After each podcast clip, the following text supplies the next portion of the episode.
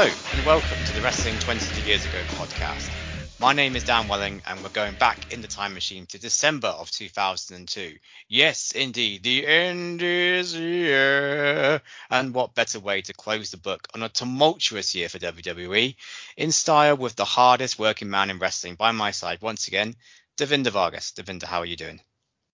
What's going on, man? That's a hell of an introduction. I, the hardest working man in wrestling. I, I I feel like there's a lot more I should be doing, but I'm so, I'm so glad to be here with you, Dan. Um, hope you're doing well. I'm sure you are, because it's it's evident with your last name.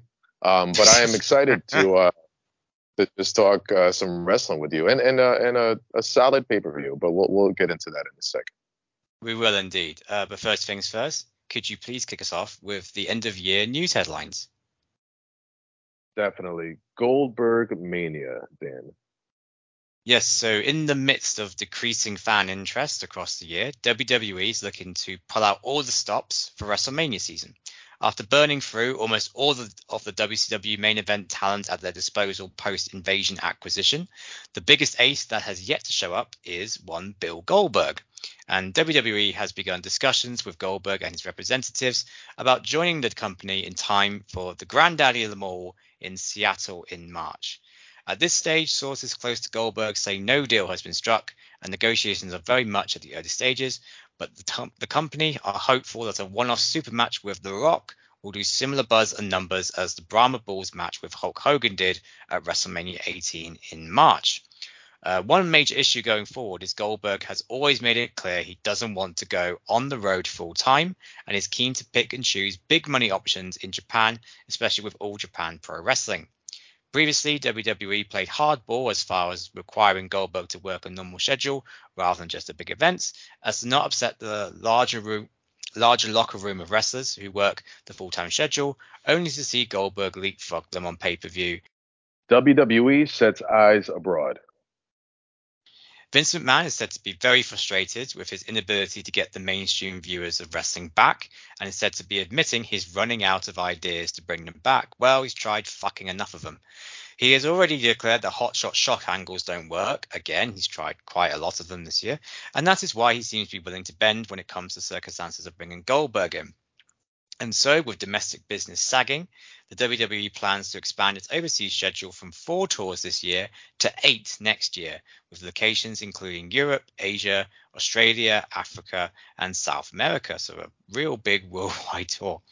Uh, with T V ratings continuing to fall to levels seen in mid-late nineteen ninety-seven, and other K P Is like live attendance, pay-per-view, and merch revenue are also really disappointing. It says U S interest in W W E is down in all categories, but as usual for the W W E during these times in the U S, they are looking to capitalize on demand with live events overseas. Overseas events are much more expensive to run and a bigger hassle overall for the company, but when U S business is down, it is ultimately more profitable to expand the number of overseas events. So we may may not be just seeing U K-specific pay-per-views like Insurrection and uh, Rebellion, but we also may be getting them in Australia, South Africa, and maybe even Argentina. So uh, the Chris's will be very busy next year with their region-specific pay-per-view reviews. Armageddon two thousand two, two more new champs. After an almost complete reset of champions at Survivor Series last month, we saw two new world champions crowned at Armageddon. Triple H regained the World Heavyweight title after beating Shawn Michaels in a hot-shotted two out of three falls slash three stages of hell match. This stipulation was only added six days before the show, yet this was semi-anticipated with H B K's status still up in the air. But we also got a brand new W W E champion, but his name isn't Brock Lesnar. No, Kurt Angle is now the three-time champ after pinning the Big Show for the belt after interference from the former champ. Uh, we'll guide you through all the comings and goings on SmackDown's main event scene throughout the show, but it is still very much a tangled web that has been woven. Your regularly scheduled Austin update. So, Austin has cleared up his legal situation stemming from his conviction against his wife, Deborah, for domestic assault, as we discussed in previous episodes throughout the year. With that now cleared up, Austin has begun to turn his attention back to professional life. In recent weeks, talks have begun between Austin, Vince, and Jim Ross.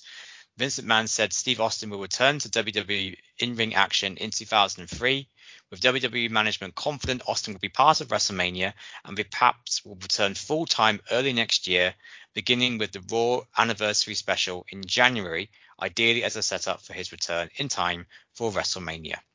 Although The Rock is the current favourite to challenge Goldberg at Mania, a dream match with Austin could also be on the table for the former W C W star, or we could even get Austin versus Rock three. It remains to be seen, but once again, I'm not touching this situation until he's fully back on our T V. So I hope I'm not involved in that show, because good God, it's going to be awkward. So before we run into the pay-per-view review of Armageddon two thousand two, I think it's probably good that we reference just how Kurt Angle ended up in the main event of Armageddon against the Big Show for the W W E title. Obviously, from last month, Brock Lesnar was suspended, so it couldn't be him. And with him dealing with a rib injury, he was never likely to be part of the main event anyway. So we needed a title challenger. And what better way to find out who's going to be that man than a fatal four-way match involving four of the best wrestlers in SmackDown's roster for the last four or five months. Eddie Guerrero, Chris Benoit, Edge, and of course, Kurt Angle. This was the main event of the show, and is a late runner, in my opinion, for match of the year. And what would you expect from, again, four of the most informed wrestlers that you could get in the company right now, involving Benoit and Angle, who obviously are two of the best, Eddie Guerrero, who is just incredibly all well-rounded wrestler, and arguably one of the hottest baby faces right now in the company, in Edge, who... I don't know about you, Devinder, but these these four, and you can add in Chavo Guerrero, you can add in Rey Mysterio, you can add in, you know, potentially the two, the cruiserweights as well. But they've they've really have been an absolute shining light for SmackDown in the last two or three months in particular. And it's again, it's just showcasing this this year with with that main event. No, it, uh, as a fan, it's just awesome to see every week that you're just going to see great wrestling. Uh, any one of these men have years and years of experience and a uh, complete resume of awesome matches you can go back to. What it also helps is that it helps SmackDown give its own identity. I feel like you go to Raw for the big production stuff and you go to SmackDown for the just gritty wrestling. And, and these, these guys are just gritty wrestlers up. A few of them, uh, Benoit, uh, Guerrero, uh, particularly uh, Mysterio, have the E C W background and W C W. There, there are years and years of experience between all of them, and um, it really helps Edge in this brand split because it allows more focus on him as a singles wrestler. That I feel he's just he just keeps growing and growing and growing, and the trajectory for his career just looks great. Um, Angle is one of my favorite wrestlers at the time right now. Um, and it, it was just a great match where everybody clocked in, everybody got their work in. And, you know, usually with multi-man matches, you have a, a, a disguised one-on-one match while the other guys are knocked out on the outside of the ring. But in this case, a lot of the times everybody was in the ring and just hitting moves on each other. It was very fast-paced, very exciting. And um, the, I feel like the right winner won. Absolutely. Absolutely. And with that absolute highlight out of the way, briefly discussed. And again, I'm pretty sure three of these men will be discussed in the end of year awards. And we may have some space for Eddie Guerrero as well. But yeah, I, I echo everything you just said. These these four men, plus some of the other guys as well, have made SmackDown a much more entertaining, for my opinion anyway, show to watch than what we get on Monday nights. But anyway, we will now move over to Armageddon two thousand two. Devinder, if you could uh, run through the results, that would be much appreciated. So uh, Booker T and Goldust defeated Chris Jericho and Christian, Lance Storm and William Regal, and the Dudley Boys in a fatal four-way elimination tag team match for the World Tag Team Championships. Edge defeated A-Train by disqualification. Chris Benoit defeated Eddie Guerrero by submission. Batista defeated Kane with the help of Ric Flair. Victoria defeated Trish Stratus and Jacqueline in a triple threat match for the Women's Championship. Kurt Angle defeated Big Show for the W W E Championship. And Triple H defeated Shawn Michaels two falls to one in a three stages of hell match for the World Heavyweight Championship. So for the final time of two thousand two, uh, Devinder, what did you make of this uh, pay-per-view from the W W E? I feel like it was a solid pay-per-view. Um, I, I, I'm a very... Uh, I try my best not to complain. There are a few things that I may not agree with, but the in, the in-ring work was great. Um, Triple H and Shawn Michaels, those guys just knock it out the park every time. Guerrero and Benoit, I can watch that every day, twice on Sunday. I feel like it was a solid pay-per-view. There are some movements being done with some characters. Um, I see the storylines progressing, but yeah, I, I felt I felt good watching this. I wouldn't say like, holy crap, but I, I was very satisfied after watching this pay-per-view. Yeah, I, I would agree with the solid rating. I mean, there's there's definitely stuff on here that is questionable. Let's put it mm-hmm. that way. Um, yeah. But there's there's plenty of good stuff in this show, particularly in the first third and maybe the half, if you want to be generous, to say this is this is this was worth your money. But I don't. But at the same time, it's a December show. When do December pay-per-views ever knock it out the park to become show of the year territory? And for, for a December show, I think this was perfectly reasonable, perfectly serviceable pay-per-view with places moving in the chessboard to make potentially WrestleMania a, a, a good a good show. So we'll kick us off with the, as aforementioned, four-way tag match for the World Tag Team Championships. Uh, With the Dudley Boys, Lance Storm and William Regal taking on Booker T and Goldust, and the reigning champions Chris Jericho and Christian.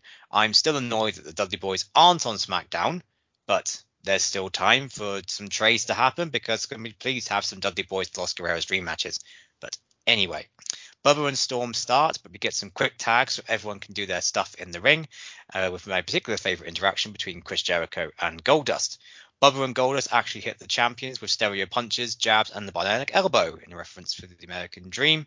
Devon hits the What's Up Pepper. A huge multi-man brawl ensues before Devon is told to get the tables. Christian hits the, gets hit with the three D, but Regal has blind tagged himself in. Storm jumps off the ro- off the top rope on Bubba with a leg drop, and Regal pins Bubba, but the, that momentum caused him to sleep. And slip over, and Regal had to pin Bubba again to get the pinfall in a bit of a weird spot. The Dudleys are gone, but quickly after, Regal is eliminated by Goldust's sweep, sweet snap power slam. So we're down to Chris Jericho and Christian versus the crowd favorites of Booker T and Goldust. Goldust hits a jumping hip attack on Jericho, followed by Booker tagging in with punches. Goldust is back in. He holds Jericho, and Booker T hits him with a jumping sidekick into a spinebuster for a two, with Christian making the save.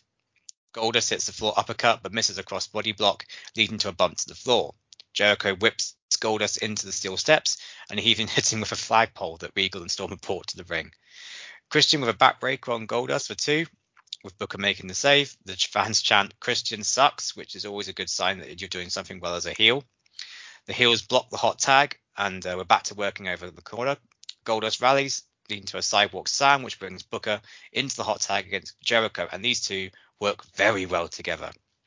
As Booker hits an impressive sunset flip for two, they trade roll-ups as Jericho avoided a scissors kick and applies the wall to Jericho.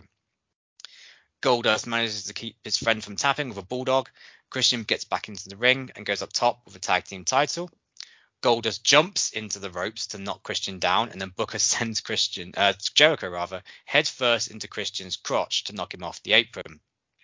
Booker with a jumping sidekick and a Harlem hangover um, for another two. This then gets, which then gets into the thing that the fans want to see. It's the Spinneroonie, followed by a flapjack. Booker hits the scissors kick, but only for a close two with a slight delay, even after Goldust stopped Christian from breaking up the pin. The referee looking at Goldie, Jericho hits Booker T with the title belt and a lion salt, but somehow Booker T kicks out. Jericho goes for another title shot, but Booker ducks and straight away hits the bookend, and we have got new tag team champions. Uh, Devinder, how did you see this match? You know, as, as I was watching the match, I thought about the brand split and how you you the intention was, holy crap, we have so many stars. We need to split this up so we can focus on these guys and get them enough T V time. And then you're sitting, excuse me, you're sitting there after the brand split and you're like, what do we do with everybody? There's still a lot of people. So there is one, um, there is one uh, tag team in this match. Like, I'm trying to look for the word. One absolute tag team who have been a tag team throughout their entire careers, and that's the Dudley Boys. Everybody else were two wrestlers that were put together.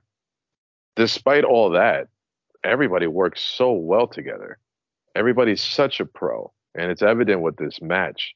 Um, William Regal and Lance Storm are amazing together. Chris Jericho and Christian have this gel, have gelled into this really great tag team that look great together. And all of these guys are single stars, and including Booker T and Goldust. Booker T and Goldust are juxtapositions of each other. And um, going to the end of the match, I really enjoyed that the last two teams, Jericho and Christian with Booker T and Goldust, had time to have a a match proper. You know, like it it, it almost seemed like we're going to get these other two teams, get them in there, have some moves, have some exciting spots, and then we're just going to have a, a regular tag team match between two teams. And it did give them a, a lot of time. Um, that one pin, pinfall on Bubba Ray did seem a little confusing. Uh, and it didn't help that the commentary was also confused, because it seemed, to me, it seemed like there was a kick out, like maybe he kicked out right before three, but Nick Patrick almost acted like it was a near fall, but then ended up saying, no, you guys are eliminated. And then so quickly, the next elimination happened. So you're kind of still thinking about what the hell happened here. And, oh, my God, another team just got eliminated. Um, but besides that little hiccup in, in the in the match, I felt like it was a good a good match. Um, Booker T's just great. Booker T's really good. I, I I was never a huge W C W fan, but I can see why he was such a star over there. And this really is a testament to to an organic growth, because Booker T and Goldust were put together as a you know comedy little tag team. But I I I'm assuming, and it's a safe assumption, that W W E saw the reaction they were getting and saw how popular they were getting, and they're like, "Wait, we got to put the titles on these guys because th- this is great. The people love them," and you can tell by the reaction of the of the match. And it's going to be interesting to see uh, how they fare as how the reign is, because you know the the chase is one thing, but now when you're on top, it's going to be interesting to see if they stay on top and how they do that. I really, really enjoyed this. Um, it's, it's, it's very close to being my match of the night, actually, when you when I actually think about it, because not only do you have very good tag team wrestling with Jericho, Christian, Booker, and Goldust, um, and the first few minutes are hectic with the Dudleys and Regal and Storm, but ultimately that that finish for the first four was a little bit of a letdown. But like again, let's focus on the positives here. Booker T and Goldust are arguably the biggest success story of a tag in the tag division this year, and what I mean by that is that they haven't had the they have they've now feel like a tag team rather than two guys who are singles wrestlers who are brilliant wrestlers and therefore are a good tag team, which are usually the SmackDown tag division. In the grand scheme of things, I think this story is mostly focused on getting Booker T and Goldust those belts, um, and especially against say. heel team like Jericho and Christian, and you get a good ten minutes of on their own. I think this match was was really good, and I'm really happy to see that these two felt like they really deserved this. And I think the final stretch was excellent. Like I could not believe that they kicked that he kicked out of that lion cell belt shot combo, as you can probably can tell from my notes. So I thought it was a very very good opener to start the show. Um, uh, a couple of notes. Um, what was really cool. Uh, when you when you say they felt like a tag team, it made me think of the post-match promo. And post-match promos are, are a very interesting way to go, because I, I feel like I feel like they're just very, very um, transparent. You, you're catching somebody at a very vulnerable time. Adrenaline is going, emotion is going, and you're tired, but you're pumped up. And what I heard from Booker T at that promo, everybody who's listening, you got to go back and watch that post-match promo, because I just felt happy for the guy. I felt like that was a cathartic moment for him, and just he, he was pouring out his heart in terms of his career. Like, I feel like maybe he's like, oh, man, you know, it hasn't been really working. lately, and the singles thing, you know, I was a champion over there, but I, I haven't gotten the title over here. And and I feel like this was a moment for him, um, one of the checkpoints for him in his career. Uh, now going into a tag team, um, considering he was in a tag team in W C W, but it's really working for him. And that post-match promo uh, did a lot. And this, you know, this, when you mentioned the teams, this this match really showed the depth of the tag team division in Raw. And I'm just excited to see more matches in the future. God, April, May time when we had Billy and Chuck taking on Maven and Al Snow for the titles. And now we've got these four ta- these four teams. We've also got the SmackDown six, effectively. And any, you know, still Three Minute Warning, who are, you know, by all accounts, a very good athletic tag team on Raw as well. So there are definitely signs that that tag division that we was gutted in the spring of this year is starting now to get back on track, which is excellent. And for all of you listeners wondering what that promo was, I'll play it in right now. But what a victory for the new champ, Booker, Goldust, Book Goldust. A lot of people thought that you guys didn't have what it takes to bring home the gold, but after what we just saw, check it out, man. A lot of people like you didn't give it a chance. But everybody right here, everybody in this arena, they believe in Goldie and Booker T. And Goldie, check it out. You ain't the weak link. Check it out right now.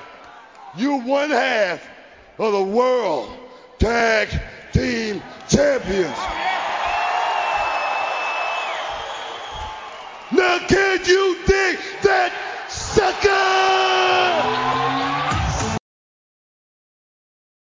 After that promo, Josh Matthews from Tough Enough interviews Brock Lesnar. Brock asks who he is before he says he intends to make an impact tonight. Wonder who that will be against. Up next, it's Edge versus the newly rechristened A-Train, formerly known as Albert from T N A.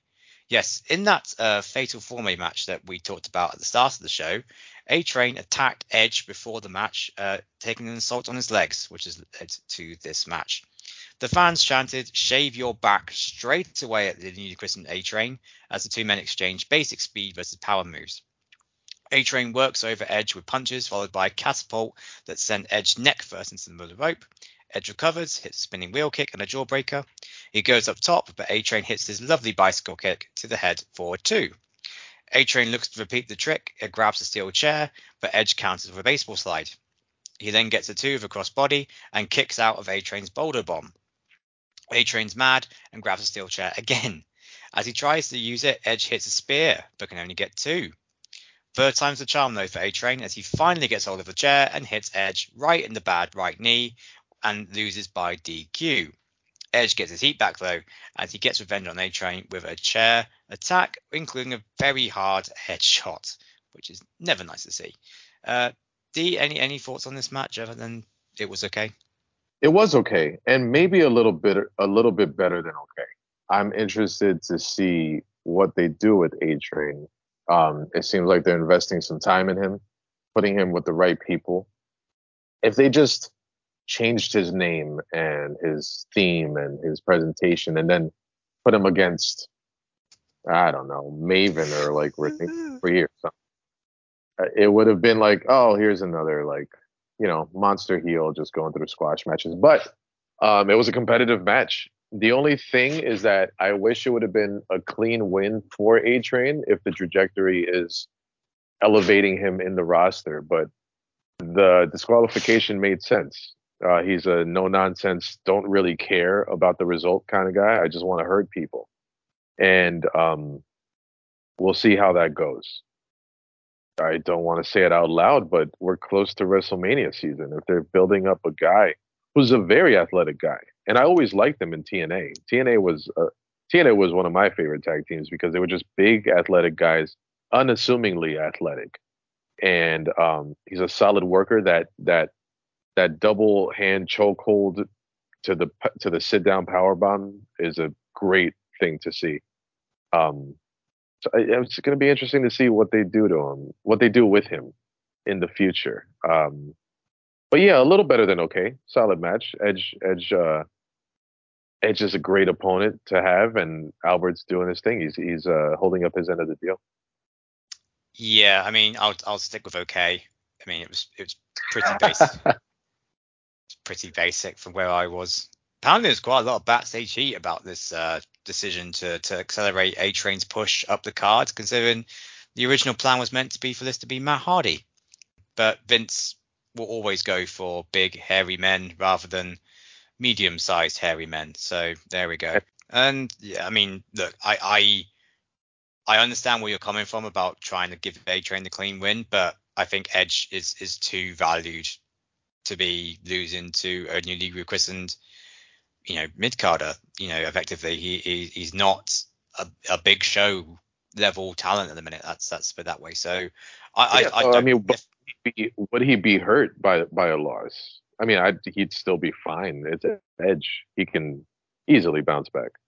See, I, it, it's always it's always a tricky thing when you have somebody who's, you know, on a higher level of somebody. Is it is it you know working with A-Train is beneath him, or is is A-Train have a great opportunity working with somebody like Edge? Edge, I, I don't feel like he would be, he would, you know, lose anything with a clean loss, and it would just elevate Albert, or excuse me, A-Train more. I don't want his hairy ass to come after me, but I want to get his name right. Backstage, Big Show is with Paul Heyman outside Stephanie McMahon's locker room. Big Show said he knows that Brock Lesnar is going to be in Kurt Angle's corner tonight, and he wants to go into Stephanie McMahon's office to talk about this and demand this be rescinded. Heyman told Show to let Paul reason with Stephanie himself, as he is the agent and Show is the champion. Our next match is the aforementioned Chris Benoit versus Eddie Guerrero. More of this, please. I have exclamation marks before the match even starts. Uh, the two start with standard mat wrestling and very hard chops. Eddie applies a submission on Benoit's arm, then Benoit powers out of it and falls back to a slam. Eddie on the mat in a nice spot. Eddie with a back body drop on Benoit to send him out to the ring, with Benoit falling out awkwardly. Eddie went up top and hits a lovely crossbody block on Benoit out to the floor. Back in the ring we go, back to submissions, but the pace is slower than I would expect, and the crowd are much quieter for a Benoit-Eddie Guerrero match than I would normally expect. To spice things up, Benoit delivers four German suplexes in a row, and then a fifth, which leads to an ovation from the crowd. That wakes them up. Benoit delivers two more German suplexes, seven in total. Eddie ducks a Benoit clothesline, leading to Eddie hitting three German suplexes of his own. He hits the frog splash, but only gets two. It's twice now for the frog splash, as he was being kicked out of in the last match in the Fatal Four-Way. That's quite a lot of finishes that have also been kicked out of tonight, I'm just saying. Benoit was up against the ropes, so Eddie tackles Benoit through to the ropes to the floor. Eddie distracts the referee in the ring, which leads to Chavo Guerrero hitting Benoit with the title shot to the head. The referee didn't see it, while Eddie brought Benoit back into the ring for another two count. Belt shots also go in the way of the finishes, it seems, as uh, Eddie Guerrero has to have a drop toe hold, leading to the lasso from El Paso. Benoit gets his hand to the bottom rope to break free. Benoit with chops to stun Eddie a bit, followed by Benoit hitting a huge powerbomb. The Wolverine goes up for Air Canada, but Eddie again pulls the referee to distract to distract him so Chavo can attack. Benoit fights him off and knocks Chavo back to the outside before also shoving off Eddie. He connects with his flying headbutt, but before the pin, Eddie grabs his leg and gets the lasso back on. Benoit counters into the cripple crossface, and Eddie taps out. Benoit with the win in just over seventeen minutes. Uh, D, any any thoughts on this uh, in this match? You have very high praise for it earlier. Yeah, match of the night. Um, I loved. There are a lot of notes I have on this. Um, I loved how in the beginning it just seems like both men are like, let's just see who gets the upper hand. Like we're not we're not calling anything here. Let's just go. Um, that mat wrestling, that that uh. Greco style, like just trying to get the upper hand kind of deal. I just felt like it was those two men just seeing what the other had in them. Um, it was a great match. I like the story how um, Eddie kept, you know, doing the submissions, trying to wear down Chris Benoit, the short arm scissors, and then there was a there was a leg lock, I believe, and then a key lock. Um, Taz, by the way, has been a very educational uh, co- uh, commentator at the table. Um, I love his analytical approach to commentary and talking about what this move would do to you and naming the moves and just a, it, it's it's a great. It, it adds a lot to the match. Um, we see a theme going with this uh, with this show so far. Like no clean finishes. Well, I'm sorry. The the the, the tag team title match had a clean finish, but there's always like some outside deal going on. Chris Jericho tried with the belt. Um, A-Train, you know, with the chair. And then Chavo, I feel, as important as he is to the story and, and to the show, I just didn't feel like it was necessary for him to come out. And I can understand the whole come back from behind thing, climb the mountain with all, you know, numbers game and, and everything. But I just I just wish it would have just been both men in the ring. Um, despite those little hiccups, I just, um, I mean, well, that one little hiccup, I, it was just a great match. It was so good. By the way, Benoit's diving headbutt, um, it doesn't even look... I saw the replay of it after the, the, the match was finished, and it doesn't even look like he turns his head to protect himself. It just looks like he goes face deep into Eddie's uh, pec muscle and more dangerously, possibly his shoulder bone. And I don't know how you do that and it not hurt, you know? Um, but I'd match of the night for me, and I would just... Like I said, I'd watch this every day and twice on Sunday. I I agree that this was match of the night. I wouldn't go as far as calling it great, though, because as I mentioned at the start, it was quite slow. And I think that they went and did a match that was pitched at more you and I levels of like tolerance. And this crowd, who I think generally weren't a great crowd, which again leads to why W W E are panicking so much about the engagement, you know, and kill K P Is of live attendances, because this, if this was done in a two thousand crowd or two thousand one crowd, I think they would have bought this a lot easier than a, a more casual audience, because they were giving them crickets for the first ten minutes of this match. It takes Chris Benoit to roll out the, the five German suplexes for them to then start waking up. And I think you either criticize them for going, we went a little bit too slow with this, uh, with the time we had, or you give them a lot of credit for going, this isn't working. Let's just go hard now and, and change things up to get the crowd back on our side. And once they did that, this match soared. I don't have a problem with Chavo being involved in the match, because the whole gimmick about Los Guerreros at the minute is that they are two dastardly swines who just will do whatever they can to get wins. And there's a match later on in the month with, on SmackDown with, with Los Guerreros defending against Edge and Billy Kidman for the titles, and they literally like get disqualified within the first two minutes and walk out, and the referee has to actively say this is a no D Q, no counter match because you two won't play ball. So I think this was, in the seventeen minutes that they got, I think this was almost as good as they can do. I think they have got another level in them, and it may not be on pay-per-view for for foreseeable future, but I absolutely wouldn't be surprised if they did this match on SmackDown in two, three weeks, and we get a little bit better with a more receptive crowd. But easily still match of the night. It's because it's Chris Benoit versus Eddie Guerrero. Of course, it's going to be match of the night. Post-match, Stephanie and Heyman are back in the office, as discussed in the previous segment. She says, as of tonight, Brock Lesnar's suspension is lifted, and if he wants to be in Kurt Angle's corner, that's in his decision. There's nothing that she can do to stop it. Up next um, is is not a match of on the on the card, but it's arguably something that was just as heavily promoted as the two te- title matches. It's um, the reveal of what happened in the Torrie Wilson Dawn Marie hotel engagement segment. Dawn and Al Wilson make their way to the ring, and on that same episode of the magnificent Fatal Four-Way match that we've been talking about throughout the show, the actual show ended with Torrie Wilson shown knocking on the door of Dawn Marie's, Dawn Marie's hotel room. Dawn informed Torrie that if she does everything Dawn wants, then she will call off the wedding with Al Wilson, her dad. Dawn tried to put um, hands on Torrie, who then walked away in disgust. And uh, as we're about to fade to black, Dawn says, I guess you don't love your father after all. We then get Torrie Wilson walking back towards her as the show fades to black. Now, this show was promoted on, but what actually happened when the cameras went off and all the uh, men in attendance would absolutely on fever pitch to understand what happened. and we actually get shown, which is something I did not expect. Dawn offers Torrie some champagne and some strawberries, and um, after reluctantly engaging in a little bit of these things, Dawn undresses, and so does Torrie, and they're both in their underwear, and the crowd are going absolutely mad.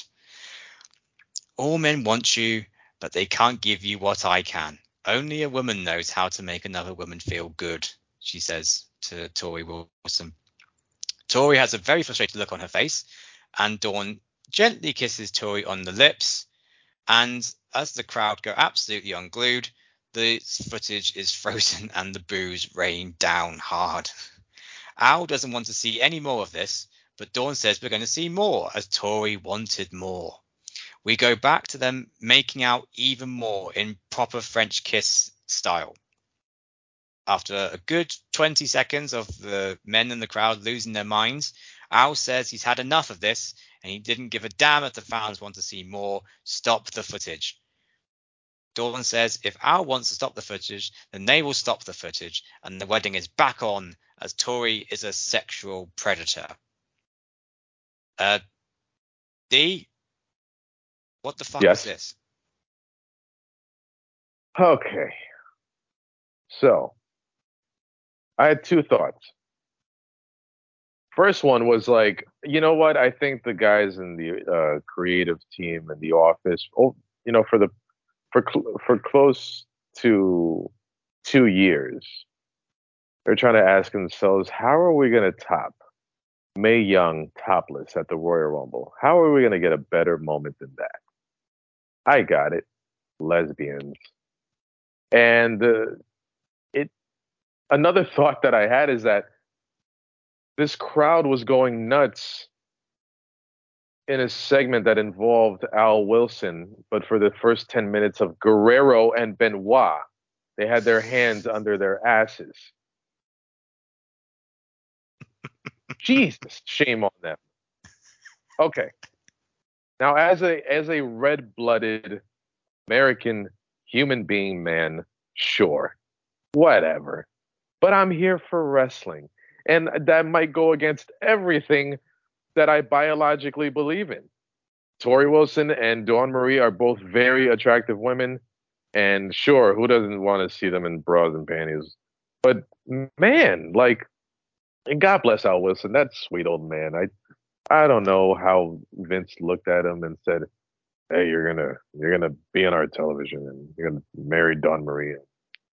And you're gonna sit there. You're gonna have to sit there as a father and watch your daughter in her bra and panties kiss another woman that she is not remotely romantically attracted to because she is a straight married woman. But this is acting, right? We do entertainment. We put smiles on faces. I don't know if I have anything else to say.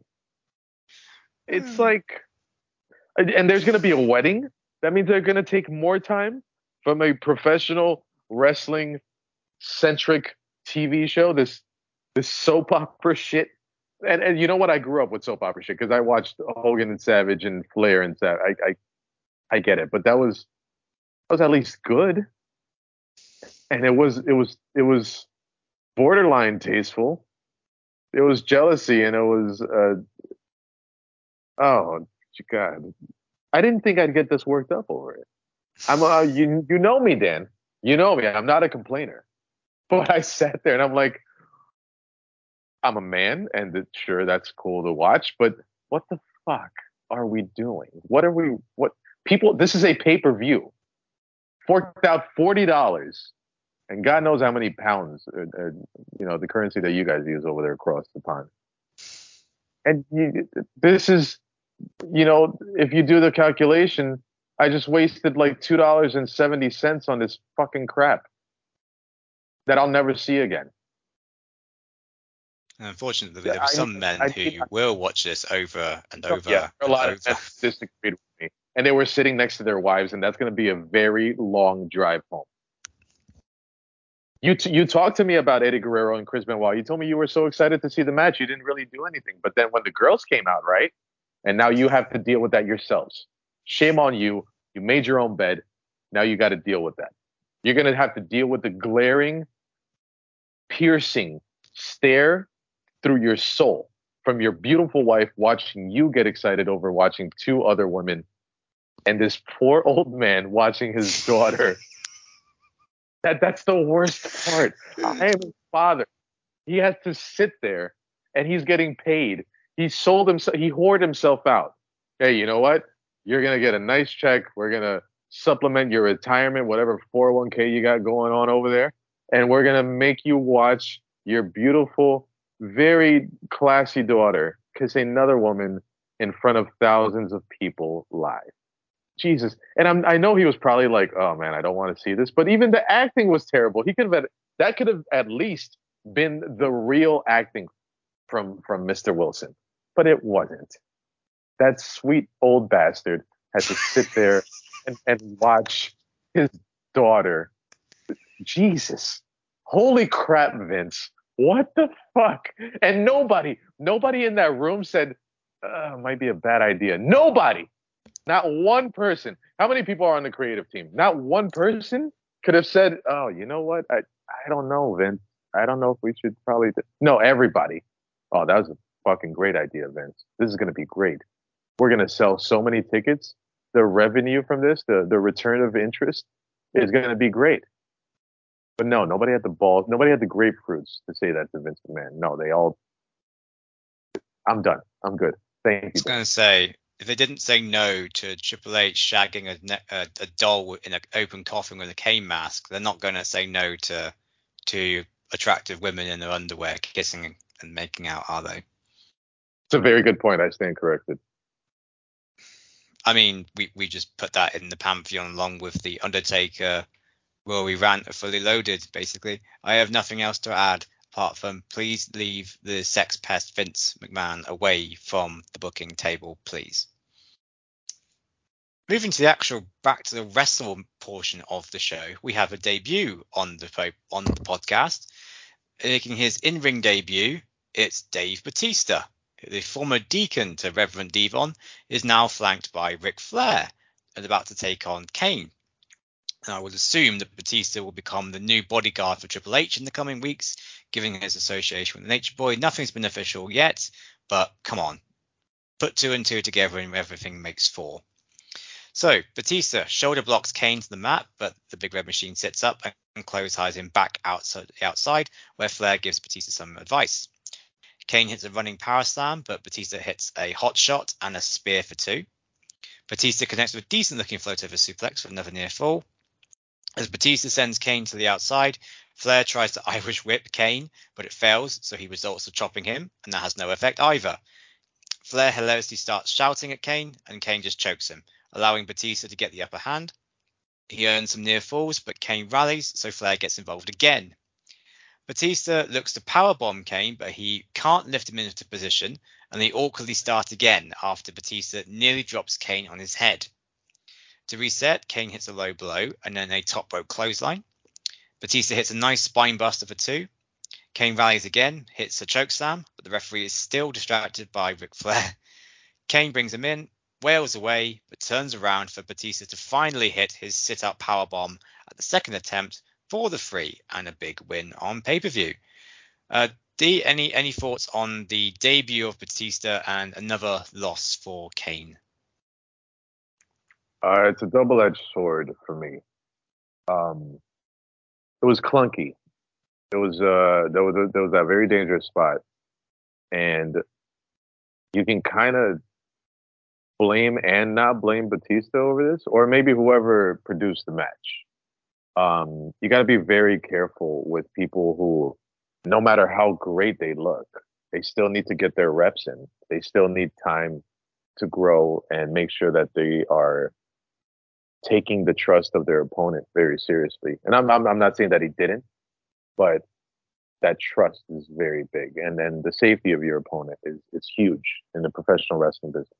Um, that part of the sword is is, is kind of what hinders this match for me. Um, he's still very uh, new to this.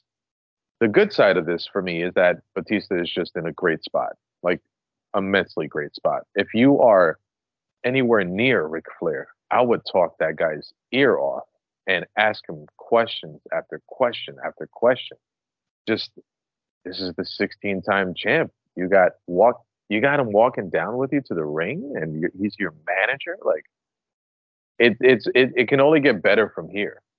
It was a clunky match, but the future is is just looking so bright for Batista if he stays in this role, and to see possibly see him team up with Triple H, uh, as like, imagine like a tag team title run with with with those two. Like, it it it just looks great because it's it's almost like Triple H is kind of being presented close to where Flair was being presented at in his time, and then now you got the rookie and Batista. I, I I love that. I just love the presentation. It can only get better from here. It was a rough match uh, to watch, and Kane is a pro, uh, but it was just it was just clunky in some parts. Uh, in its bubble, it was like eh, but for the future, I can see some bright things for Batista. Yeah, I, I again I agree. The match itself, I'd probably go a level below clunky. I think it was you know bitty. And when the bits failed miserably that they did with that that powerbomb botch, it was very noticeable. But look, as, as you said, if they're going if they're going to put Ric Flair in with somebody, normally that leads to them having the rocket strapped to them. And Batista does look a million dollars. Like he he he's got everything about that, something that Vince McMahon loves, you know. And they want to have a Brock Lesnar sort of version two on Raw. Right now, Batista's probably the man with the frame to do the job. I don't know if he has the skills yet, because obviously this is a very green Batista, not someone who's ready, fit, and able to go straight away. But uh, again, it's not been officially announced yet. But if he is going to be Triple H's bodyguard, along with Ric Flair, there's a lot of good experience to learn from. And I hope that this is going to be the start of something, you know, entertaining, because if we're going to get this level of in-ring ability for the next two years, though, that is going to be a big, a big problem, because this was not very fluid big man match level of, of entertainment. Let's put it that way. Yeah, it's a situation where um, they they're giving Batista everything, and it's like, here you go. This what we're giving you is everything you need to become huge. Now it's up to you. Like, this is sink or swim for Batista. He has everything around him to drive him to the main event. Now it's up to him. You go and work on those things. You go and, and put the work in. On your days off, go training. Go ask veterans a bunch of questions. Go ask Vince what else he what else he needs from you. Like, it's up to you now. You need to put in the work. You got all the tools. Now he has to put in the work. And I'm not saying that he wouldn't. I'm just saying that that's that's where he's at right now, in my opinion, from where I'm staying. Before our next match starts out, we've got another interlude uh, with the no longer bland, aggressive babyface, but a full-blown Vanilla Ice knockoff, John Cena. Yo, yo, yo, yo. Everybody knows I got a master's degree in thugonomics, word life. So kick that beat off so me and B Square can kick the freestyle a cappella. No beat. No beat, listen up. Surprise, we right here before your eyes. All you women want me. I'm the envy of all you guys. That's cause you rely on flipping burgers and serving fries. Your girl's with us, I'm about to find her bra size. It's a new era, a new message that we sending. It starts tonight, right here at Armageddon. No sweating, I don't care who I piss off. From Stephanie McMahon straight over to Eric Bischoff. We never soft. We never leave a man standing. You either deal with me or with Bling Bling Buchanan. We the man, son, and we attacking this arrangement. The new centerpiece of World Wrestling Entertainment. And for all of you foes who think that you can throw blows, y'all wind up like Marsha Brady saying, oh my nose, and I'm out. Wow, eat your heart out, Eminem. Uh, quickly, D, any, any thoughts on this uh, new version of John Cena? I mean, anything's better than real bland vanilla babyface we had in July, but what do you think? It's definitely uh, it's definitely better than ruthless aggression John Cena. um, holy crap. It's just, I, okay. I grew, I grew up in Elizabeth, New Jersey, which is twenty minutes away from where hip hop was born. Hip hop was my first love and I grew up with it, and she's been very good to me. And when I, when I saw him say, cut the beat, it made me think like he can't keep the cadence of the beat and it's going to sound clunky. And then when he started rapping, Bling Bling Buchanan, great name, by the way, um, starts moving his hands on beat as if music is actually playing. And to me, I, I did not find anything funnier than that. Um, the rhymes word, elementary, is a word I can put uh, to describe it. Um, I just have a feeling we're going to see a lot more of this, though. Like, it's it's so bad it's good. I'll say this. He, he he can pull it off in a, as you said, so bad he can make it work, which is a testament to any performer if they can make some form of salad out of the incredible gimmick shit that has been saddled with. But I'm not a rap fan. Give me Hybrid Theory's album all the time. That that will do me. Um, so I have no idea whether this is going to be good, or whether like, this is going to be an insult to the rap genre. But if this guy's showing charisma and he's got a future in the mid-card of SmackDown, then all power to him. I'm all for it. Sure. Up next, it's the women's title match involving Victoria, the champion, versus Trish Stratus, the ever, ever present of the division, and Jackie in a triple threat match. Uh, Victoria starts off with a flipping leg drop on Trish early in the match. Jackie with a sweep kick on Victoria for two. Trish punches Jackie, and then she's caught with by both opponents for a double suplex. Victoria works over Trish with shoulder tackles and sets Trish up on the top rope. Victoria hits a superplex while standing in the middle turnbuckle, and Jackie covers Trish for two instead. Jackie hits a head scissors takedown on Victoria, and Trish brought Victoria in with, from the apron to the ring, and then both women held Victoria's legs, leading to a slam, and Trish hits her turnbuckle head scissors spot on Jackie. We then hit a train wreck of a sequence as Trish hits her chick kick to Jackie, but takes ages to cover, as either Victoria isn't positioned to break up the pin, or Trish wasn't confident in the champ's positioning. Trish hits a corner clothesline on Jackie.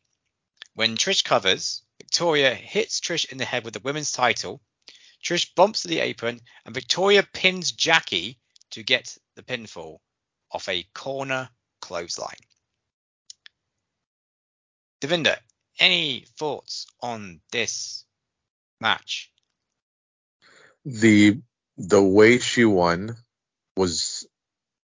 was a smart thing to do, but it didn't make Jackie look pretty. It didn't make Jackie look good. If you're down that long from a clothesline, this could have been a, a good spot for Jackie to propel herself into the next level. She's a really talented wrestler, but hasn't really been featured as much as I feel she should be. Um, Trish is, you know, she really grew to be a, a, a solid, solid wrestler. And it, it, it's three talented women, but the match, there was the you know, chemistry was off, or the timing was off. And anybody can have an off night. It's it's has no bearing to the total talent or capabilities of the performers. It could just been an off night. Maybe we just we just didn't click. And I feel that's what happened tonight. Uh, I don't know what it is about this division and b- booking crap finishes, but we had last month's show where they had a really, you know, a good match which was ended on a suplex, and now this, where I honestly thought we were starting off really well. The moves that they were pulling out were very innovative, very looking mm-hmm. snug, and then we end, we just end with a, again, as I mentioned in the notes, just a train wreck. Like I, I don't like. Victoria hits a lovely flipping leg drop right Crazy. At the start of the match. All you needed to do was have her do that move after hitting Trish with the belt. Or, you know, maybe pin Trish Stratus with the belt. But no, we can't have Trish Stratus losing clean on pay-per-view for two months straight in a row because she's the star of this division. I, all I want is for this division to be booked clearly and cleanly.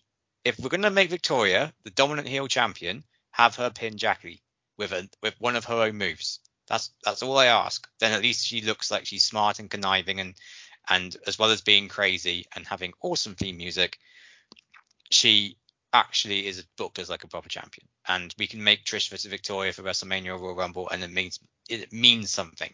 Because every every time I watch a women's match, and I've seen quite a few of these now on pay-per-view, the wrestling itself is good. And I keep going, mm-hmm. there's something really like on the cusp of something here that we could make the women's division like that tag division on SmackDown, but we just can't. One, because Vince is too busy booking women in their underwear kissing, and two, they aren't being treated well in the booking of their matches by their agents. If they, whoever's the agent for the women's division, please fire them and bring in somebody else, because I think if they honestly improve that, we'd be thinking much high, much better of the women's division than we are at the minute. Backstage before our next main event, Kurt Angle is in the locker room with Brock Lesnar and the customary T V. Angle talks about how Lesnar had show beat at Survivor Series and was screwed by Paul Heyman and cost him the W W E title. Angle says that if Lesnar in his corner, he can be there at ringside twenty feet away from retribution. He puts the tape of Paul Heyman's screwing of him at last month's Survivor Series on as he walks away and leaves Brock to stew. As we head into the W W E title match between Kurt Angle and Chris White's Rest of the Year, The Big Show. So we start out the match uh, with traditional strength versus speed spots before Kurt Angle manages to take out Paul Heyman early by landing on top of him outside after flipping over the top rope. This was by accident, by the way, not by design. He effortlessly then flings Big Show over the top rope after the Big Show goes to check on his agent. Let's go Angle chant start up. He runs into Show, who chops him a few times. Show then proceeds to treat Angle like a rag doll, followed by a suplex and a sidewalk slam. Kurt uses a jawbreaker to try and turn things around. He goes for a crossbody, but is caught and nailed with a sloppy-looking final cut. That gets a two. Show applies a bear hug, but it doesn't kill much time, actually, as Angle breaks out of it quickly by biting the Big Show. He gets a rear naked choke on Jumping Bond's back and gets him down to one knee. He then pulls out a tornado D D T, and both guys are down for the two count. Kurt hits a lovely missile dropkick and his beautiful moonsault. He then hits the Angle slam on the Big Show, but in the theme of the night, it only gets two. The straps come down, the ankle lock is applied, but Show rolls out and goes for a choke slam. Angle somehow manages to counter this into an ankle lock, but Show powers out again, and we have a ref bump. Heyman passes a chair into the ring, but Angle uses it on Show instead, straight onto the face.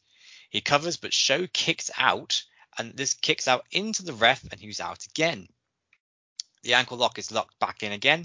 Show taps, but of course the bell doesn't ring. Out runs the A-Train, and he hits Angle with a nasty backbreaker before running out through the crowd. Show connects with the Showstopper chokeslam, but out comes Brock Lesnar. He hits the F five to the big man, and he chases Paul Heyman out to the back. Angle goes over to the cover. One, two, three. Angle is your new three-time W W E champion.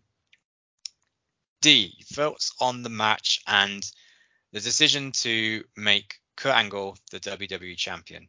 There was a point in commentary where, I can't remember if it was Cole or Taz, but they pointed out that Kurt Angle in the Olympics worked with people that were bigger than him in terms of weight. And I thought that that was really important because it helped um, it helped the story, and it kind of helped you understand how easily Angle can manipulate Big Show and work with Big Show, because it, it kind of gave you some backstory and a foundation to be like, okay, now it's believable then, because if he won the gold medal with people heavier than him, then he can he can take he can at least have a chance against Big Show. Big Show's presentation, I I I don't know. I feel like he's around to make sure other people get over and everything, and that's a fine career to have. I mean, as long as, long as you're, I mean, that's pretty much a job for life, right? But I feel like we're in the same spot that we were three years ago, where he kind of surprisingly won the championship and then loses it a month later, and then maybe stays in the main event picture, but kind of disappears after that. they're going to kind of justify it with the whole Brock Lesnar thing. Maybe he stays around that picture for a minute, but then it'll it'll just dissolve after that. Um, the A-Train thing, uh, kind of, you know, to go back to my earlier point, it seems like they're definitely trying to elevate him and his hair on his back, and uh, it's it's interesting to see, and especially to be in the company of uh of you know those men at that level. Uh, they definitely want to definitely want to do something with A-Train, and um, holy crap, I just can't say it enough. It's just amazing to see the strength on Brock Lesnar.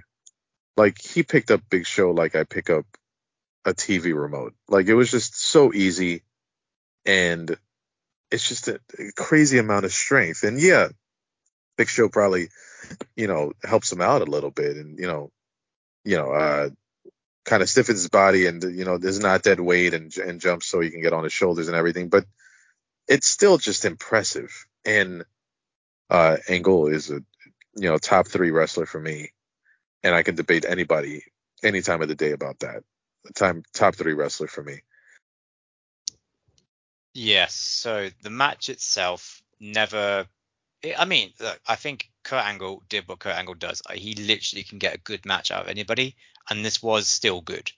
Like, he can get a good match out of Al Wilson, probably.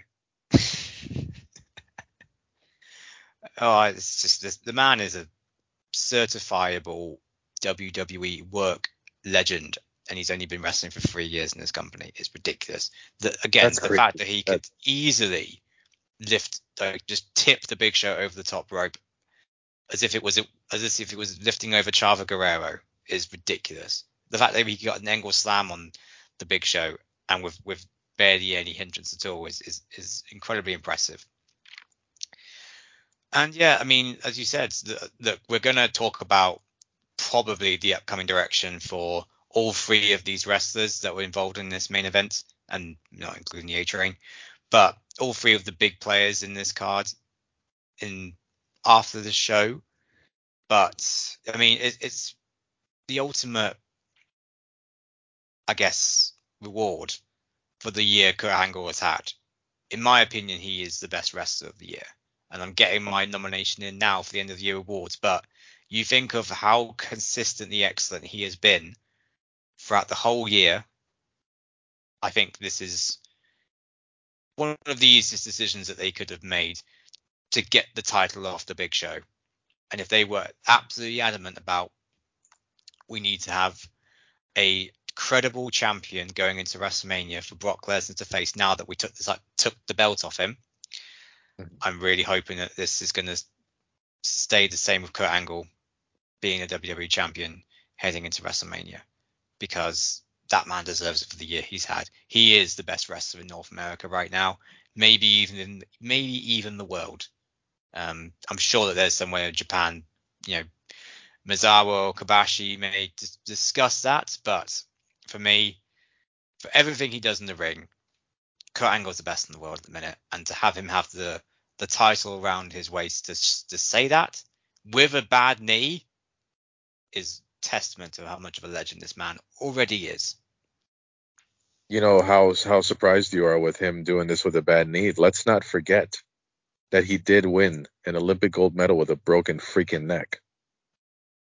Really? I never would have thought. I, he said it a few times, and I caught it. I, I decided to take a note whenever I heard it. Um, so when you say, like, he's been at it for three years, it's just, it's a jarring fact for me. Because in those short three years, he's become my favorite wrestler currently. And yeah, I remember, I remember uh, his first year. I just felt like, man, they're giving him everything way too fast. And he's going to, not that he's going to burn out, but like the presentation of him will burn out.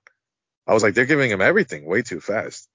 But look at this guy. He just got, he's, he just keeps getting better and better and better. And it's, um, I will second your nomination uh, for Wrestler of the Year, just because his work rate is incredible. And, you know, all jokes aside, if he did win, you know, he did win the, the gold medal with the broken neck, like, and he's just going out there with a bad leg, doesn't matter to him. He's just going to go one hundred percent. And and what's nuts is that it makes you think he's not at one hundred percent. and look at the quality of matches he's giving us, you know? It's scary. I honestly don't know if he will ever be one hundred percent because he has had a broken freak neck and he is always going one hundred miles an hour. So I don't think his body will ever be able to say, I'm in one hundred percent physical condition. I, I will let go now. I, I can cut loose. But, and the fact is that he also, by the end of the month, is on crutches and in a brace. So it shows you just how much of a toll these last two weeks probably put on him.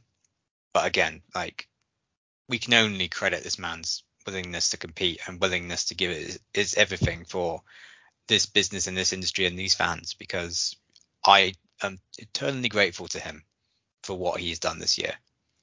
To add, to add to your point that you just mentioned, and those were great things that you said, professionally, he is also Wrestler of the Year. Because not only in ring with the quality of matches that he's been giving us, but professionally. That man has seen the responsibility that he, that he has in his level of the card and says, no, I need to do this match. I need to do that match. I need to give, give these fans. Professionally, as a man, I will also vote him in as Wrestler of the Year. The great man. The great man himself. Speaking but, of great and, man, it is time for the end of the blood feud saga that is Triple H versus Shawn Michaels, but this time it is for the World Heavyweight title. And this time it is not just one fall, it is two out of three falls, or three stages of hell, because it is without the branding. Triple H versus Shawn Michaels. First fall is a Falls Count Anywhere street fight. Second fall, steel cage match. And third fall, if it should go that way, a ladder match. Now, this was never meant to be the plan. It was just meant to be Triple H versus Shawn Michaels in a straight up uh, singles match for the title at Armageddon. And yet, for the final Raw of the month before the pay-per-view, Eric Bischoff dropped us a bombshell that we're going to get three stages of hell for the second time in two years. Before we, let's not leave out the match for now. D, what what were your what are your thoughts on us blowing off Triple H versus Shawn Michaels in a December pay-per-view in a three stages of hell match with a week's worth of build? I'm not implying yeah. anything, but what are your thoughts? No, no, no. Yeah, and I, it, the way you said it is not dissuading my my thoughts. I, I'm I'm probably in the same side as you that, you know, Shawn has been out for was it four four years, right? Four years? Four and a half years. And, you know, SummerSlam was just crazy. SummerSlam was was was nuts. It looked like it looked like he didn't miss a beat. I don't know whether it was adrenaline or some some you know, I know he's a very spiritual person. I'm sure maybe he had God on his side that night. Um it was it was just a crazy night, and, and then and then Survivor Series happened, and that was great despite his brown pants. But something like Shawn Michaels and Triple H, if I were in, you know, in the room with somebody with the pen and a pad writing the booking, it's like, hey man, let's just, can we stretch this out? Can we, can we, Shawn and Triple H, that, that deserves WrestleMania, doesn't it? Like, that has to be a WrestleMania. I'm not mad that we got it earlier. And that's a point that I'm going to talk about a little later with something else. But, you know, I, I don't mind waiting because these men deserve that stage. These men deserve. Shawn Michaels was, he's another part of my top three. And Triple H in the past three, four years has really, really grown to be one of the best, like, ring generals out there, despite, you know, what people may feel about him personally.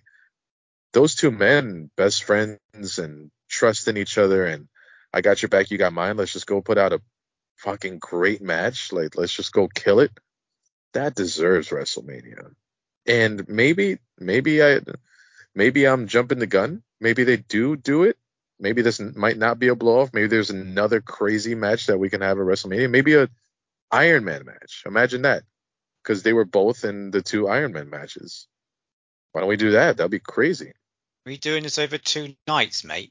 How are we going to fit oh, Rock, Gold, Rock Goldberg and Austin? I don't oh, know. But Goldberg's not going to go more than three and three minutes and ten seconds. You know that guy. Maybe maybe three minutes flat. But I, you know, back to my point, I I'm not mad that we're getting it earlier, and I'm not mad because it was a great match. But man, it would have been, you know, the the pageantry, the the spectacle, the the whole the whole deal. You know, like a great great um, video package to go along with it. As you know, you know W W E's production team has been killing it with the video packages. I just I just feel like all all the pomp and circumstance uh, should be applied to them, and that would have only been at WrestleMania.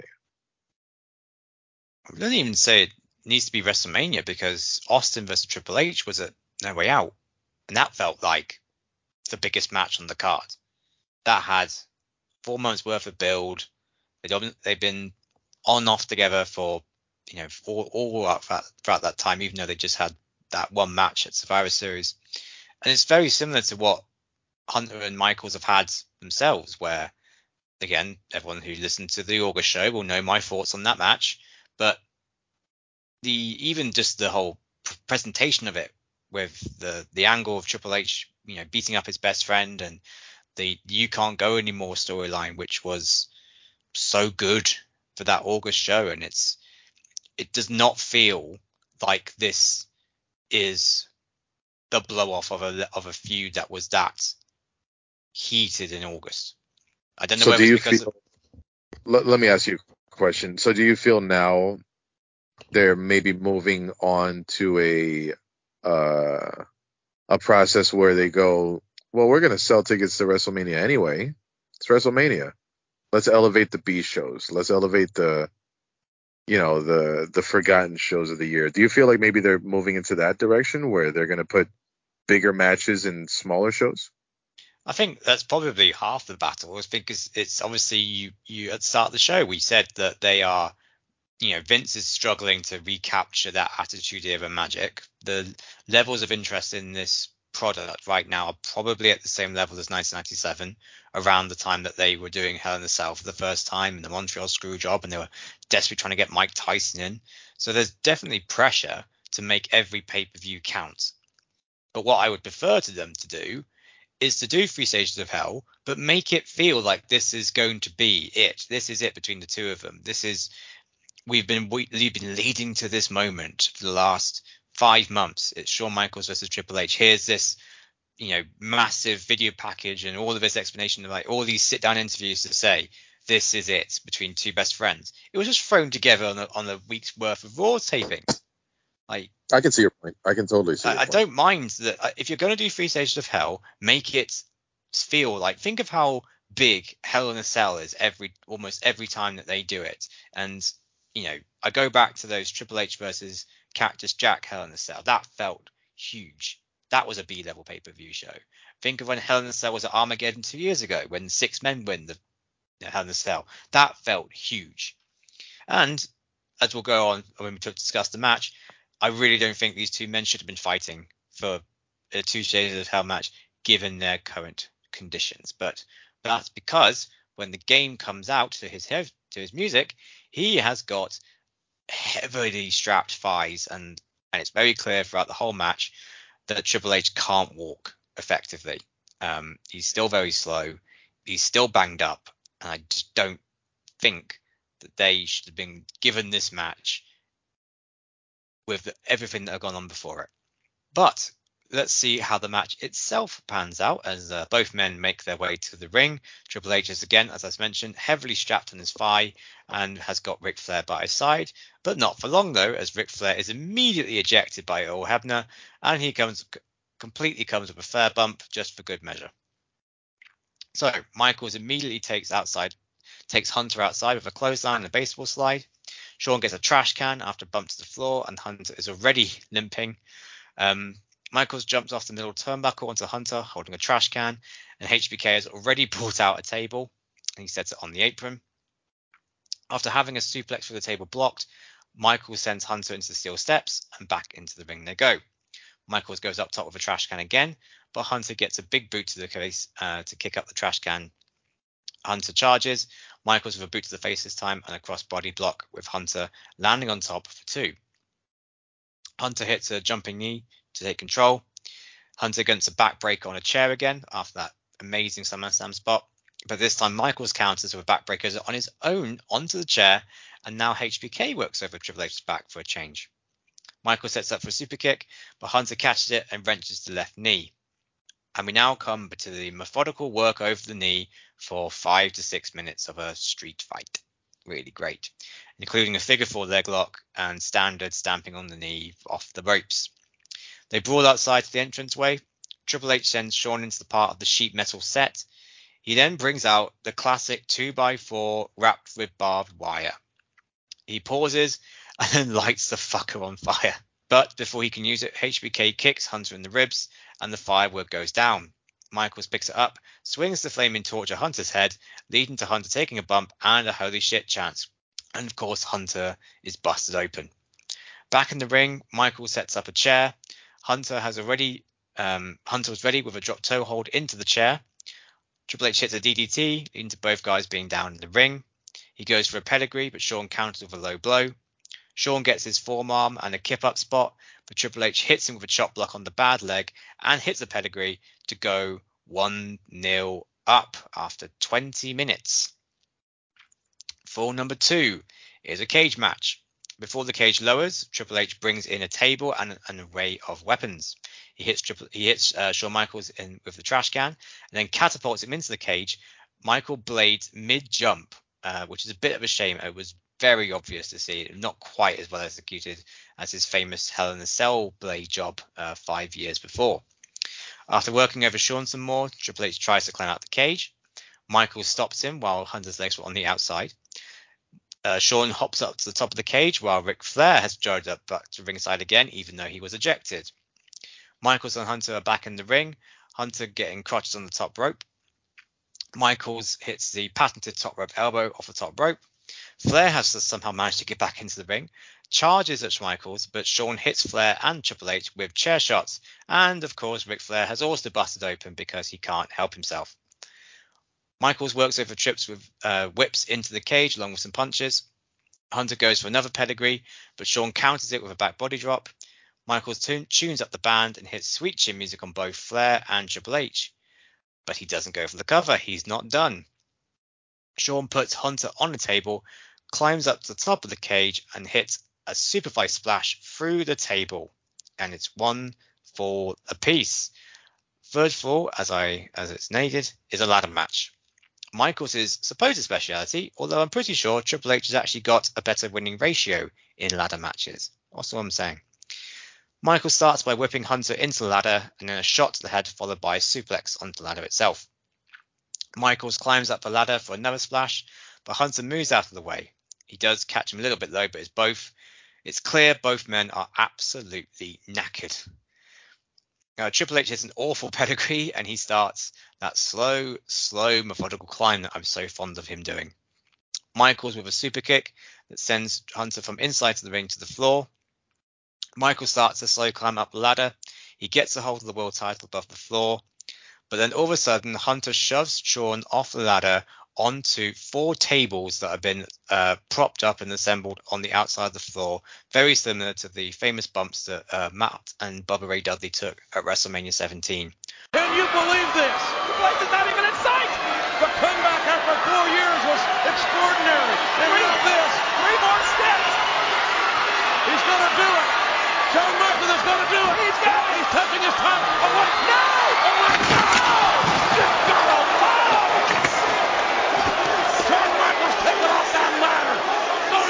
Tables. The table set up by Triple H's advisor, Ric Flair. He's breathing. I don't think he's breathing. Shawn Michaels has crashed and burned thanks to the game in that twelve-foot ladder. If he ever sets foot in a wrestling ring as long as he lives, You're the right. game only cares about himself this and is, being the world champion. This is all he wants to hold. Right there, he got it. And the game has done it. It's all about the game. My God. Here is your winner and new world heavyweight champion, Triple H. It's the paramedics. It's the helpers or Shawn Michaels. Whilst I take a drink and a breather, D, what did you think of that epic two out of three falls match? Uh, epic is a great word. Um, man, these guys, they just They just fucking go for it. And these are very proud men of their own careers and their own abilities. And honestly, you can't tell them shit about it. Like, you can tell them, like, hey, man, like, got to take care of yourself. You got a bad leg and you just came from a back from a back injury. Like, probably shouldn't do this match. And they'll probably look at me and be like, screw you. I'm going to go tear it up right now. And as fans, we're reaping the benefits of that, of that pride and that, that arrogance, you know, and that's not always necessarily a bad thing. I genuinely hope that they're okay after that. Uh, I'm probably sure that they're not, but wounds will heal, wounds will heal, as they say. Um, you know, Triple H is a is a contrast to Kurt Angle in terms of working with an injury. It did it did slow him down, and it did uh, it was pretty noticeable in his work. Kurt Angle is like, he'll just go one hundred miles an hour even if he doesn't have one of his legs. Like, it doesn't matter to him. Uh, Triple H, it does affect him, and that's that. There's nothing wrong with that. Like, if I have a bad leg, I'm I'm sitting there crying and waiting for a foot massage or something. I'm not gonna go out there and wrestle. So it's it's um the guy has a lot of pride, and so does Shawn Michaels. Um, it was a it was a really great match. Damn, that table bump was nuts. Uh, Ric Flair just being Ric Flair, and any wrestling fan can know exactly what I mean when I say that. It was epic is a great word, and I can't really describe it with anything else. Um, but I, you know, d- despite the build and, what, and the notes that we talked about before, uh, really dissecting this match, despite all that, I'm happy as a fan that we got to see this. This has been a one of the most divisive matches that I think I've I've really seen in this, you know, in, in the wrestling world, not just in two thousand two but ever. Like, you and, you know, people like Wade Keller are saying this is this is brilliant. This was this was an epic match. Um, and you've got people like Dave Meltzer saying this this was a load of slow garbage, basically, which again is is very divisive and sort of not the same universal appeal that I think they were definitely going for. And I'm probably somewhere in the middle. Like, when you read through all the stuff they did in these match notes, like, it's undeniable that it's epic. Splashes off the cage and Michael's bumping through tables off a ladder and, you know, barbed wire two by fours on fire. These oh my are, God, I forgot to mention that. The barbed wire on fire? I was scared as hell for that. I was like, how do you even take that? Like, Jesus, I'm sorry, go on. And yeah, I mean, it's, as you said, it's it's on paper epic spots. It's just everything in between. I just didn't click for me to go, this is one of the best matches. This is up there with Austin and, and Hunter from from the last big three stages of hell, triple, you know, two out of three falls match. Because again, Triple H was, they were, I, one, they're both banged up by the end. Like, they, I don't think they have the physical capability to do forty minutes. This should have been a twenty-five minute match. I think if they condensed all of the stuff that they did in one fall and like just had it be a ladder match, for example, like a, you know, street fight come ladder match, I think this would have been epic. But when you add in those extra fifteen minutes of filling time, Triple H desperately trying to walk around the ring with his busted up leg, and Shawn still not quite trusting his back to to fully to fully commit, even though I say all those spots.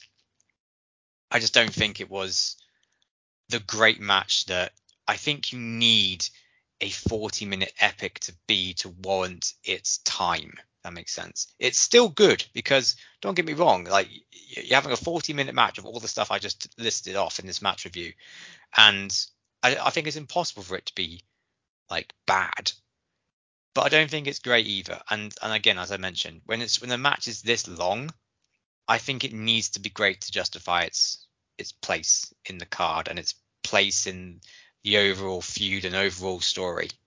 Again, as I mentioned before, I think the the condition of both wrestlers meant that these two guys weren't, in my opinion, able to to to to overcome that the hurdles that were put in front of them. Um, But that's just my opinion. Obviously, the, again, this is a very, very divisive match. Some people clearly are loving it, like yourself, and other people are even more off worse on it than I am. So it, it's not a universal epic, but that I think if it is going to be the final match of the of the you know the feud for between these two, then it's definitely something I think they will look back on with a little bit of pride to say that we got wow we overcame a lot of then that match, didn't we? And like, oh yes, we did. But and I think the fact that obviously the fans start chanting holy shit, so it's not that bad in hindsight. So with that epic world title match out of the way, D, your overall thoughts on this show and a score rating out of ten. Um, like I said in the beginning, it was a solid show. You know, as as we, as we were, you know, talking about the whole show in in, in its entirety, I was like, man, there, there are a bunch of little screwy finishes that kind of messed up the score for me. As I said, uh, me as a fan, I try not to complain too much. Um, to have a have a show filled with these huge stars like Shawn and Triple H and Eddie and Benoit and Kurt Angle and Al Wilson, I can't really ask for much more. I had to I had to add Al Wilson in that in that little that little group of stars. Just shaking my head. Just shaking. I bet you were.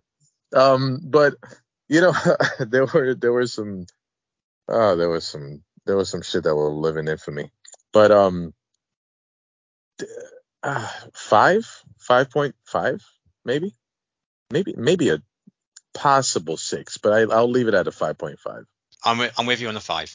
I'm bang on a five because I, I'm doing the Chris White method, and I think I think it is the best way of doing it. I'm giving the show plus points for the the four way elimination tag and the Benoit Guerrero match, so we're up to a very good seven score. But then I'm taking two away from that fucking Torrie Wilson, Al Wilson, Dawn Marie segment, taking another two points off of Batista, Kane, and the women's triple threat. So we're now in the dregs. Angle Big Show is good enough, so that gets up to four. And I'm gonna, I am gonna give it a plus point for Triple H versus Shawn. Um, even though I do think it was too long, it's still good. Like I can't be too harsh on it, so I'm gonna give it a five out of ten, in the same scorepark as U D. Definitely. You see, as a W W E superstar and an Olympic gold medalist, I've got a lot on my plate. And there's an old expression. Anyone who represents himself has a fool for a client. And Kurt Angle's nobody's fool. Which is why a week before Armageddon, I hired myself a management team to look out for my best interests and also be in charge of all Kurt Angle contract negotiations. And what I'd like to do right now is introduce the head of my management team, Paul Heyman. What? Oh my God. I can't believe it. I'm gonna be sick. No way. This slide ball. Is this a joke? Oh, come on. You you can't tell me that you're surprised at all this. I mean, did they honestly believe that I would ever let Brock Lesnar get close to the W W E title again? I mean, be honest with yourself, ladies and gentlemen. Don't you now realize that since a week before Armageddon, when Kurt Angle and I conceived of this whole plan, oh. that we were in it all along together? Think about this, Kurt. It all started when you went to Brock Lesnar and said, Brock, please be in my corner at Armageddon. And then, of course, then, of course, I got Stephanie McMahon so riled up that she lifted the suspension of Brock Lesnar. And my heart was pounding. My heart was pounding at the mere opportunity to screw Brock Lesnar all over again. One more time. And then, Kurt, at Armageddon, and this was all yours, at Armageddon, well, I went to Stephanie McMahon and said that if Brock Lesnar was in your corner against the Big Show, that the Big Show would break Brock's neck. And meanwhile, Kurt Angle, you went into Brock Lesnar's locker room and you played the tape of Survivor Series when I screwed Brock Lesnar out of the W W E title. That was your idea. Right to Brock Lesnar's face. You played Brock Lesnar. You manipulated Brock Lesnar. You played him like a violin. So yes, as, as you will have now heard, uh, after giving him a glowing tribute for an amazing year and for becoming a three-time W W E champion, that bastard Kurt Angle has only gone online with Paul Heyman, that son of a bitch. Um, the uh, please make sense of this, because I, I think that the fans were ready to cheer for Kurt Angle based on the reactions he was starting to get in that main event match, and now he's aligned with the uh, epitome of the devil on SmackDown's roster. So why why are we why are we always putting in the top here with Paul Heyman? That's my question. Heyman is to the W W E Championship what Sonny was to the Tag Team Championships. They went where their money was. They went where the money was. They are mercenaries. They they just the, the their clients. Uh, You know, if you want to go K- really kayfabe, I would make more money having the champion as my client, no matter who the champion is. If you're not champion anymore, I'm not making as much money. So I'm gonna go. I'm gonna go where the money is.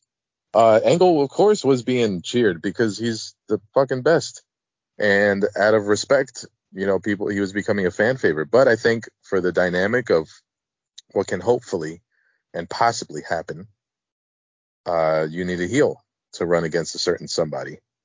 Um, you could do it face against face, because this potential matchup is, it doesn't matter what side who's on, like it, it's just going to be awesome no matter what.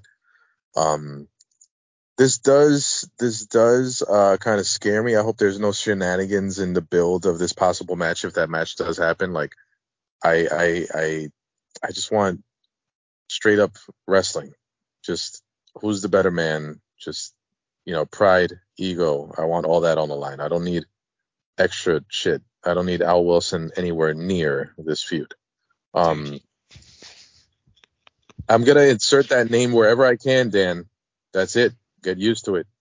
Um, I never let an opportunity for a joke pass by me. Um, so I, uh, you know, and, and, and it was interesting because there was a promo spot uh, during the pay-per-view where Paul Heyman, it's like, you're the champion. I'm the agent. Let me handle it. And when it, it was probably it was probably a little long-term storytelling, because when Big Show wanted to go into Stephanie's office and try to demand things, it's a very heel thing to do. And Heyman, as the manager, should have went with that, because you are also a heel. So he actually did something against what the character would do, and he justified it in a very, very logical way. Now, that just shows, like, Heyman's a genius. Like, he knows how to tell a story. But it's interesting to think back now, was that because if Angle loses, I'm going to go with that guy anyway. I'm interested to see the dynamic between the fans and Kurt Angle now that Heyman's there. Or if Heyman's going to play, you know, maybe a tweener. Maybe he's just there to get Angle all the opportunities he can, no matter what, no matter like what the fans feel. Like, if you guys cheer this, awesome, but if you don't, whatever, he's my agent. I'm gonna go put him in the best positions possible. Um, but yeah, it, it just adds it adds a little wrinkle to the story and adds a little history to a possible feud that we see coming up. I mean, you're tiptoeing around it because I know you don't want to jinx it, but I think I think we can be confident in saying we are going to get Kurt Angle versus Brock Lesnar for the W W E title at WrestleMania. That's my dream, like, fantasy booking. Uh, and, you know, when we talked about me not minding waiting for WrestleMania for Triple H, Shawn Michaels, and I don't mind the wait because the anticipation is just growing. And just like you said that you wish we would have had for Triple H, Shawn Michaels, crazy, uh, you know, video packages, possibly... possibly uh, interviewing other wrestlers, because they just see how N C double A champion versus Olympic gold medalist, like, these guys are, you know, all due respect to everybody else in the profession, but these guys are like, they were doing the actual wrestling in college and the Olympics, you know? This is just a huge, huge match. And no matter if you're a casual or a diehard fan, this will always appeal to you. These are two legit athletes. Um, one is currently probably the best in the industry, and the other is probably right there near him. Like, Brock is just an insane mountain of a man versus a machine that is Kurt Angle. And I just, I hope, I hope that we get that, because it'll just be nothing short than perfect. I really hope so, mate.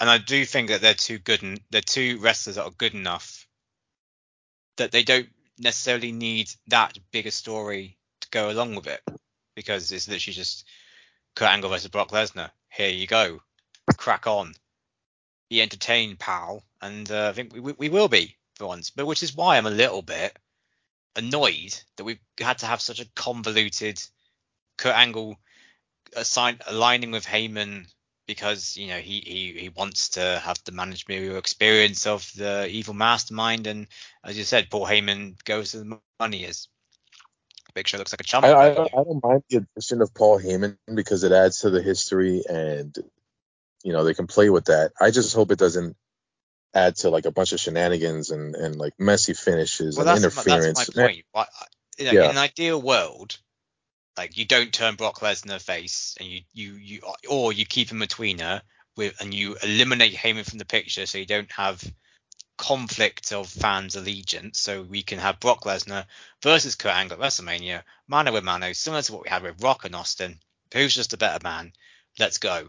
Rather than having Brock Lesnar's got to work his way all through the, the new Team Angle stable that was debuted on the last SmackDown of the year with um, two other highly decorated amateur wrestlers, Charlie Haas and Shelton Benjamin, and the Big Show to to work its way to Kurt Angle. We don't need that. We just need this very simple storytelling of Brock Lesnar has beaten all comers. He's beaten The Undertaker. He's beaten the Big Show in, in fictional fantasy booking land. He's beaten people like Chris Benoit. There's one man left, and it's the best wrestler in the world. Can he beat Kurt Angle? And you can make Kurt Angle a face because the crowd is still, they want to cheer for him because he's that damn good, but he's now along with Heyman. So it's just like, okay, fine. We'll, we'll have to go along with it, I guess, because we want this damn match. So that's why I'm a little bit peeved, because I think they could have told a much simpler, more effective story rather than having to crowbar the way that they see babyfaces behaving against all the odds to, to make Brock Lesnar that archetype. And he's not that archetype. He is an ass kicker, brilliant beast of a human being. You can do something different with him. Um, but yeah, I just feel it, it can be done better.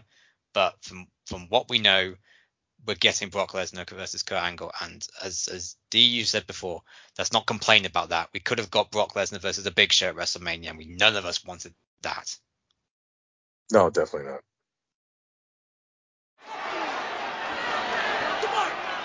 I don't know, Fritzella better be careful with this. This could very well be a trap. Bring it! Look at the size of that arm. It is freakish. There's Triple H. There's no slouch either when it comes to bicep, but you better watch yourself there, Scott.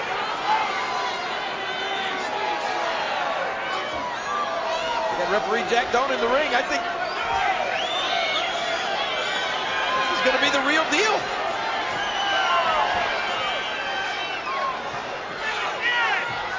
One, three, guys. One, two, three, go! Here it goes!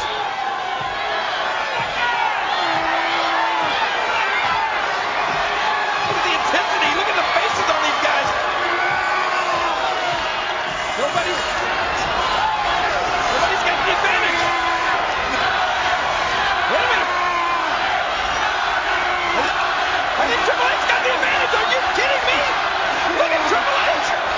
at Triple H! He's gonna put that freak down! This is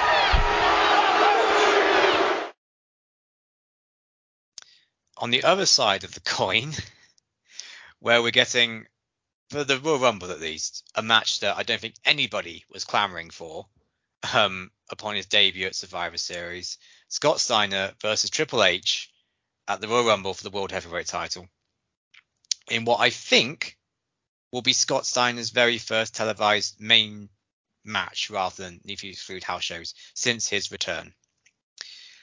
The way that we're going to build to this match, apparently, is by having Triple H, the, uh, an amateur bodybuilder with all his super duper muscles, being outfought and outcontested by Scott Steiner and all his steroid um, um, gym in, infused muscles in arm wrestling contests. And apparently we're going to get a bodybuild pose down in next week or two as well. Um, D, um, are you ex- as excited for Triple H versus Scott Steiner at the Royal Rumble and, and potentially WrestleMania as you are for Brock Lesnar versus Kurt Angle? Don't say wrestling. Don't say wrestling. Why would you do that? Like, don't put that out in the universe, and the gods will hear you. And hey, you know, Dan, Dan wants to. Dan's a good guy. We'll give him what he wants. Don't do that. You know, I, I, like I said, uh, I was never a big W C W guy, so I, I never saw the work of uh, Mister Steiner. Um, but I know he became a big star, and I know he was very popular, and, you know, I, I can see that from a mile away. What I do remember is, like, his work rate and his in-ring work when he was, you know, part of the Steiner brothers with his, with his brother Rick. And I just remember how great those matches were.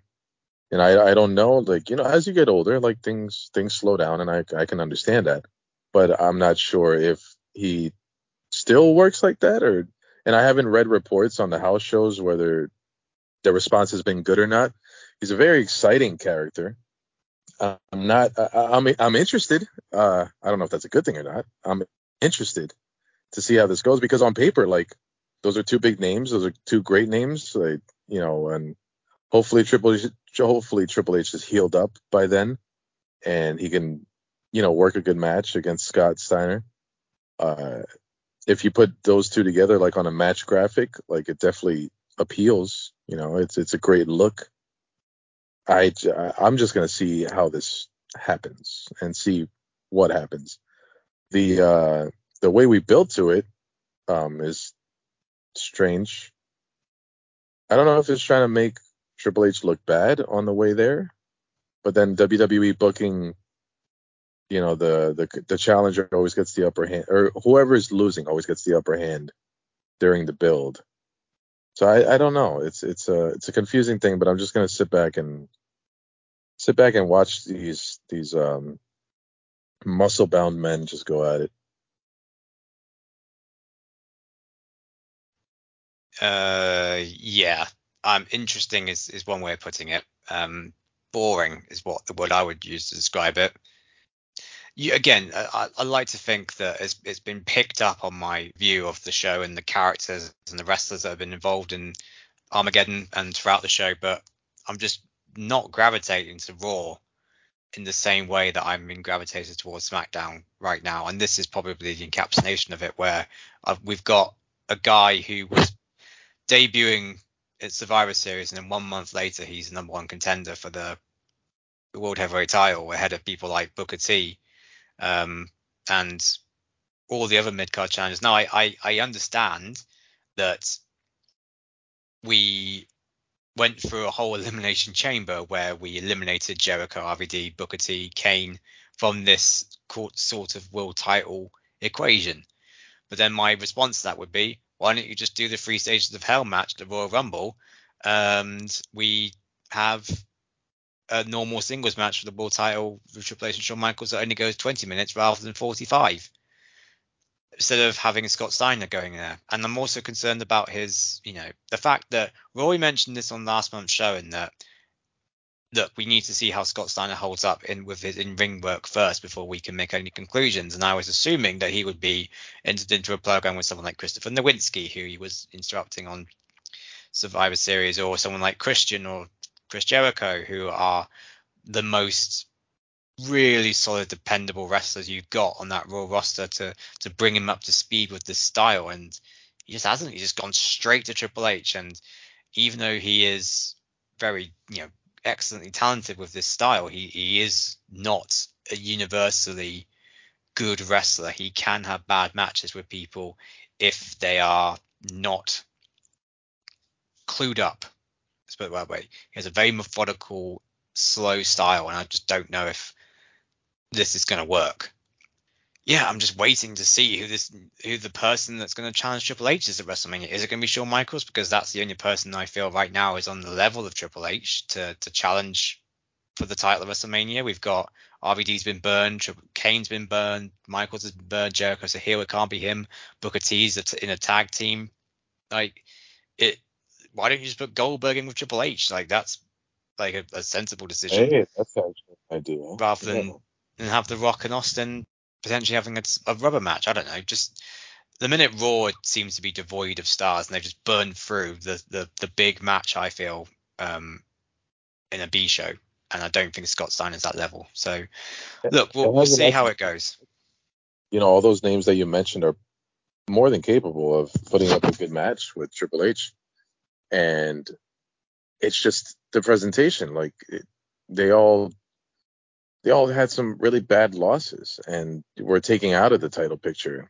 And it's just like Triple H and Shawn is the only thing up there. And we'll see if we take Scott seriously. It'll be funny if he proves us all wrong. Like if, if we get an awesome Ric Flair kind of performance from Triple H, because now he's got him on his side, and I'm sure he's getting all the advice he can from Flair. And, you know, Scott just comes out and suplexes everybody everywhere.